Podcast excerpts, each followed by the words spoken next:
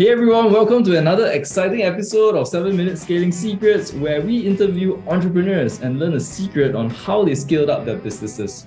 Today we have a special guest, Caspar Francis, who is a rockstar rule breaker. That's what people describe you as. Uh, tell us, Caspar, what does that mean? This episode was brought to you by Superscaling. Join the Superscaling Ignite program today and learn how you can systemize and superscale your business so that your revenues can grow to at least $100,000 a month with a productive team from all over the world, raving fans as clients and happy founders who have true freedom. Visit superscaling.com slash ignite today and now back to the episode. Long story, okay? I'll try to summarize it. Um, well, I've I've always as a person, I've always loved my rock music since young. Um, it's always stuck with me. It's uh, been been a huge part of my life. It's been an inspiration for me in my creative journey. You know, in running a creative agency. Every time I run a creative agency, there's always some pop culture, or rock or rock and roll influence somewhere in there. Um, and I go in and I take that, I take that mentality, you know, to a client meeting. I take that mentality up to you know, doing the work for, for a client. Um, and then in the past couple of two years, you know, um, it was really unexpected. And, and, and, and I wasn't expecting this. I, I go into meetings and we go in with, you know, crazy ideas. And some of these clients just come out and just tell me, "Hey, you rock star, are you you rock star, you rock star. Wow, you very uh, maverick, you very renegade, you very radical." You know, and I've got that over the right. past two years.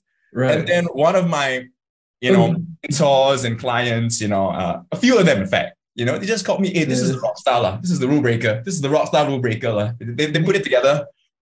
Give uh, us an example. What uh, what's one example of this like maverickness, this this rule breaker thing that that uh that you're so well known for? Like, is it uh, a way that you approach uh client work? Is it a way that you approach marketing or, or creatives? I I think all that you mentioned just now really it's it's the way i approach you know uh, everything that that you just mentioned you know be it in creativity be it in marketing you know doing doing alternative things. You know how i treat advertising advertising is a little bit like vandalism right? You you got to get you got to get people's attention. And if you don't if you don't do that if you don't create people's attention or or, or, or grab their attention right away you know it's you're not going to get it. You know, you're not going to be successful. Um, this, this yeah. reminds me of uh, Brewdog, a brewery in uh, Scotland, right? Uh, who was who who were very maverick in their approach to advertising as well. I remember the very first publicity campaign that they they launched for their beers because at that point of time they were pretty new. Uh, they created a beer that had very high ABV and they created a very limited batch. And every single one of those bottles, they stuffed in dead animals. And I mean, it was like taxidermy and all properly like processed, but you know, it was right. very, very controversial, very, very shocking.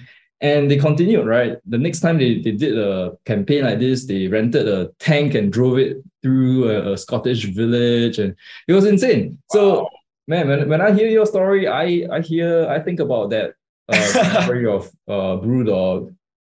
Yeah, that's great. That's great. I, I love that you brought that reference.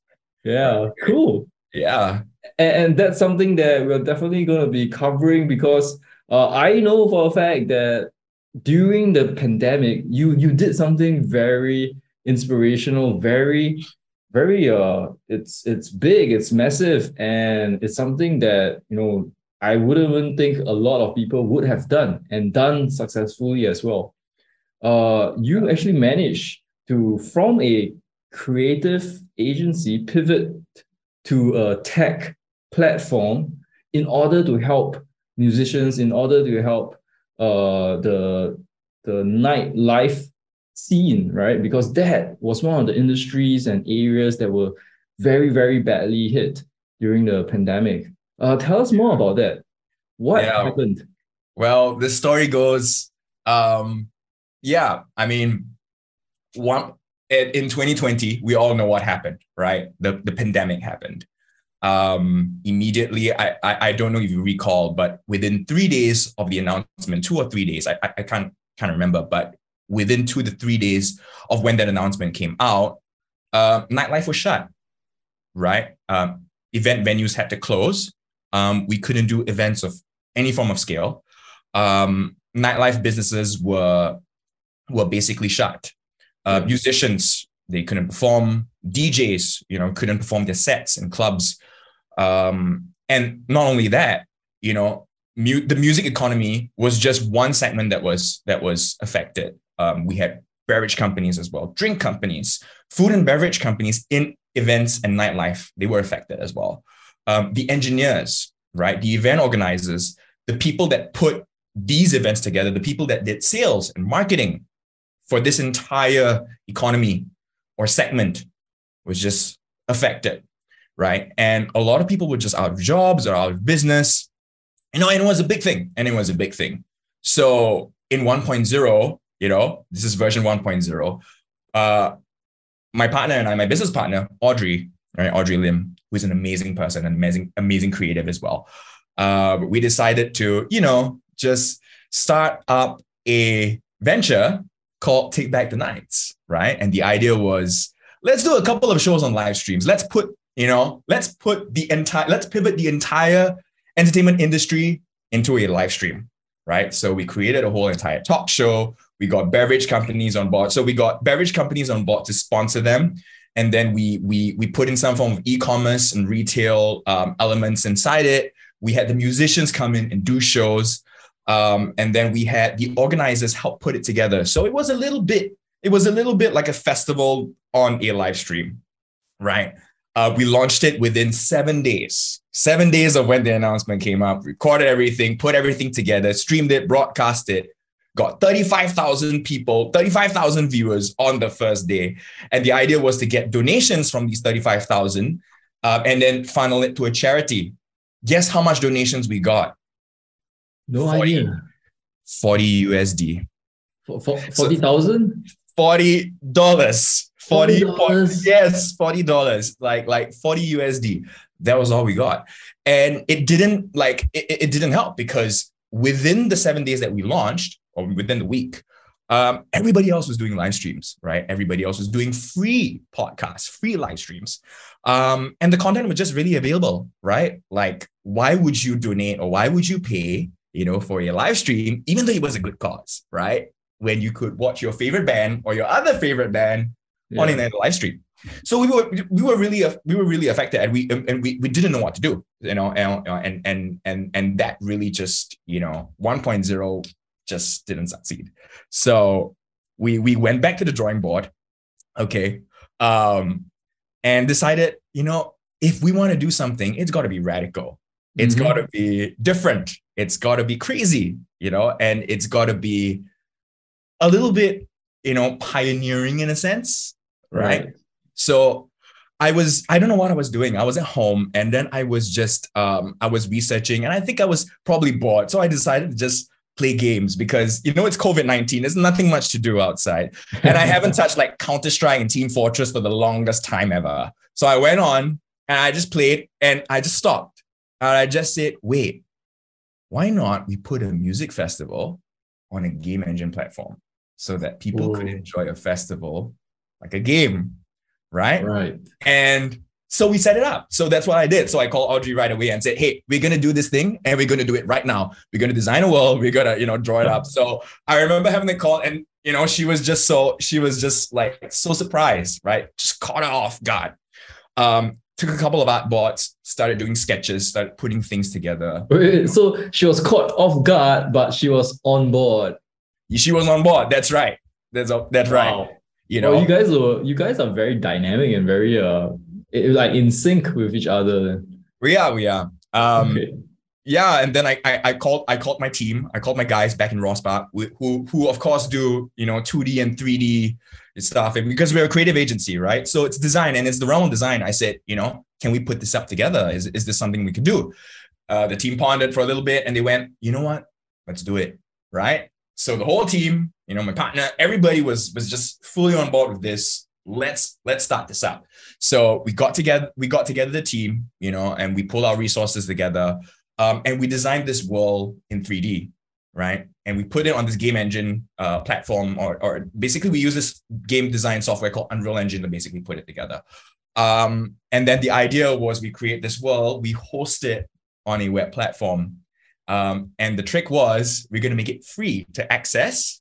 And then, like a game, if you wanted like superpowers and everything, you pay. You pay for those superpowers. If you want like VIP stuff, if you want like food, you could do it, right? You could, you, you want VIP access, you want access to other stages, you could top up money to basically do that, right? And and that's how we created that model. So uh, that was that was the beginning of it. So we set it up. The prototype came out at the end of the year, what in 2020, and um, and it worked out quite well. But there wasn't much stickiness to it, right? So it was great, but it wasn't sticky. Um, and then so we were thinking, wait, is this going to be another success? So then we're thinking, right? Um, what it needed and the missing part of it was storytelling. So right. every game, every game you play a Quake 4, you play a Team Fortress, there's always an element of characters, avatars with a purpose, with a motivation and an objective, and there's kind of like a storyline. Yeah, the right? plot. The, the plot, that's right. and the point is, is that people would take up these characters, these avatars, and go through that story and experience mm. that story and then find out how it relates. And that was the stickiness. So went back to the drawing board again, did a whole sprint and decided we're going to create a story of home, right? Okay. You know how people in nightlife are so affected by the nightlife, right? right. And, and by, by, by the shut, by all of the shutdowns, by, by all the closures. So what we wanted was we wanted this game platform to be a home, a safe haven for all these people in the affected industries to come to. So we created a home, and which is why the stage is designed like this because oh. it's modeled after my hands this nice. way. We call it beacon, beacon like like light beacon because you could see it from far, come back right. home. Uh, we called the avatars, we gave them an entire alien species and we called them pathfinders. So people could be a pathfinder as an avatar. They would take a form when they log in, they would take a form as an avatar. They call themselves pathfinders. And the idea is to find their path home. Wow right? Oh, and I love that story.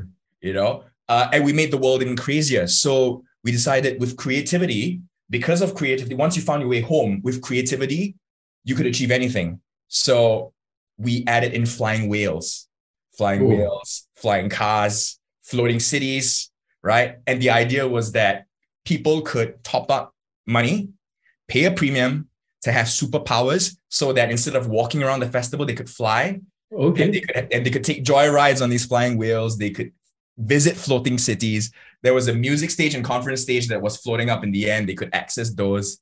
And that was the idea. We built a whole entire universe with characters, with the storyline, with the language, you know, about, about coming back home and finding, you know, a safe haven, right. take back the nights. And, you know, with creativity, you could achieve anything. So we created that story ran another six months of, of development, designed everything, and we launched it. And guess what? It was a lot more successful. Um, we ran for four nights, uh-huh. um, six hours per night, five to six hours per night. We had about two to 3,000 visitors at peak. Wow. Within that six hours. Um, and we had a lot more than just donations because people were spending for, for, for superpowers. Okay. And we had VIP stuff as well. We had VIP access, so which means people could pay you know, okay. they get meet and greets and, and, and drinks delivered. So every time people actually pay, go to a bar in the metaverse, they went up to the metaverse, they would pay. An hour later, they would get the food delivered physically right to their doorstep. Whoa, that's kind of so, cool. Yeah. So there was a lot. There was a lot that went on. It was an entire e-commerce platform, game design platform, and concert experience all together in in in the metaverse. What happened to it? Well, it ran for four. It ran for four nights. We had funding from the government, um, from NYC and MCCY. We they they actually funded the project. They gave a lot of money for that. Um, we got a lot of traction. Um, got on the press uh, that it was one of Singapore's first uh, metaverse festivals, which I didn't know that was a metaverse when I built it. Right? like we were building this and it was a game engine and we were hosting it and everything. And then Audrey came up to me and went like, you know, you're building a metaverse, right? And I just asked her, wait, what is metaverse? yeah. And it became one of the first successful metaverse music festivals ever, you know, until today it's formed a blueprint, you know, for for for a lot of the work that that comes out of us as well. You know, ever since then, we were known as the Metaverse Building Company as well, or the oh, Metaverse man. Creative Agency. You know, so last year we built a metaverse for for for the for the Singapore Air Force, for Republic Singapore Air Force, right? RSAF. Uh, for the open house, it was you know a metaverse platform as well. Um, yeah, so well, so, why why wasn't the festival the, the the that metaverse that you created? Why didn't it like run for longer than four days? It, it seems like something that should be run like in perpetuity, right? Well, it should be. It should be, but it's it's it's really expensive to run like a metaverse music festival. It is expensive. Uh, it, it's not as expensive as, as running a large scale festival physically, right? But right. there still is a lot of funding that has to go into it. Um, and the funding just gave us about four runs, you know, to kind of make an impact. At the same time, I mean, you know, metaverse music festivals aren't here to replace physical ones, right? Yeah. They're only here to to really just enhance the experience, right? So if if you know when the doors opened and physical festivals and physical events could come back, you know, we were just really happy. And yeah. at the end of the day, a metaverse music experience will never be able to replace, you know, a festival experience. Mm. Um, you know, that's that's the truth. Are you able to share the costs involved in running like a metaverse like that? What are we talking uh, about here, roughly? Wow. Okay, I'll just give you a ballpark numbers. Yeah, right? yeah, of course. The, the project that we did, you know, it cost slightly over half a million. Holy crap! together to put together, yeah. And this was was pretty bootstrapped as well. Like like you know, yeah, we we you know like like entrepreneurs, right? You put several budgets and and you yeah. based on how much you can, you know, how much funding you get. You know, yeah. you're always worrying about the bottom line. So it was it was more than half a million just over half a million to put up a metaverse like this so that that includes the development and the running of the metaverse? Yeah the development of the metaverse uh, running the metaverse uh, of course paying the artists and musicians right. you know, and getting them on board you know to perform yeah. uh, the production of those. So because the musicians can't play on stage so we have to have them play on a virtual set. And oh. film them and motion capture, you know, wow, all of that crazy stuff just to get the performance in the metaverse. Wow. Okay. Yeah. And and and this is something because uh, you know I come from a hosting background. Tell me a little yeah. bit more about the hosting aspect of that. Do you do you know anything about what it takes to host uh, a metaverse? Like, what are we talking about here? How many servers do you guys have? How do you how wow. Do you or is it all done by uh maybe somebody like AWS? And... Yeah, we we worked with AWS for AWS for that, right? Oh. Um, and and we worked with one of their partners, uh, which okay. was which which was basically you know they were one of the tech part. You know, AWS has a couple of tech partners that yeah help you um onboard the system rather. Yeah, uh, and, and and these guys were from Canada, and they were amazing help. They were great um, and they helped to really put it together. You know, one of the biggest challenges was, you know, finding out connections, right? Because it's easy to host. It's easy to put file file data and source data, you know, into a cloud or into some form of storage. The hardest part is connecting users to it. Yeah. And then letting one user from one country see the other user from another country in the same space. That was the most difficult one. Yeah, that's that's the tough part, man. You're basically creating like a multi multiplayer uh, we are. experience online, and it's yeah, yeah, fixing to a new new new level, man. It does. It's a it's a multiplayer game with video, with music, with e-commerce. Yeah, with actual cash. insane. so yeah, and to have that all developed so quickly, I think that's that's impressive to say the least. Well, uh, it's, it's thanks to the team, really. Yeah, I'm, I'm blessed with with a great team. You know, they're so talented. Uh, yeah, they're amazing people. So, is, is this is this what you guys are, are also working on these days? Like as part of uh the creative agency, uh, are building metaverses something that you do for your clients? we do that. We do that. Like, like you know, uh, we started off doing design, 2D, 3D, and and video, right? Video production, and and doing like ads and doing brand content. We still do that up to today, right? And at the end of the day, you know, because we have 3D designers, the metaverse, you know, it's it's, it's practically 3D design as well. So Yeah. you know, it falls in that spectrum, it falls in that range. So we we do that, you know. And at the end of the day, it it to us, how we look at it is, you know, we're all creatives. Um, design and and whatever our craft is, video, you know, storyboarding, scripting, that's a language. And technology is the canvas. Yeah. So Oh that's God, how we look it. at it. You know, that's how we look at it. So if you could be a 3D, des- if you're a 3D designer, as long as you can 3D design, you know, that skill set can just, you know, cross pollinate across many different industries. And, Yeah. You know, you can design things for space, you can design things for social media, you can design things for the metaverse. You know, you can design things for anything, really. If you're a creative, whatever your language is, you know, you'll be able to express it no matter what. Awesome. Yeah. I can see where the term uh, rockstar rule breaker comes now. Uh, awesome. Well, uh, all right. Thanks for sharing that. We have two questions that we ask of every podcast guest. Right. Uh, the first question What is the most important habit to be a successful entrepreneur? I think the most important habit first would be to always be curious.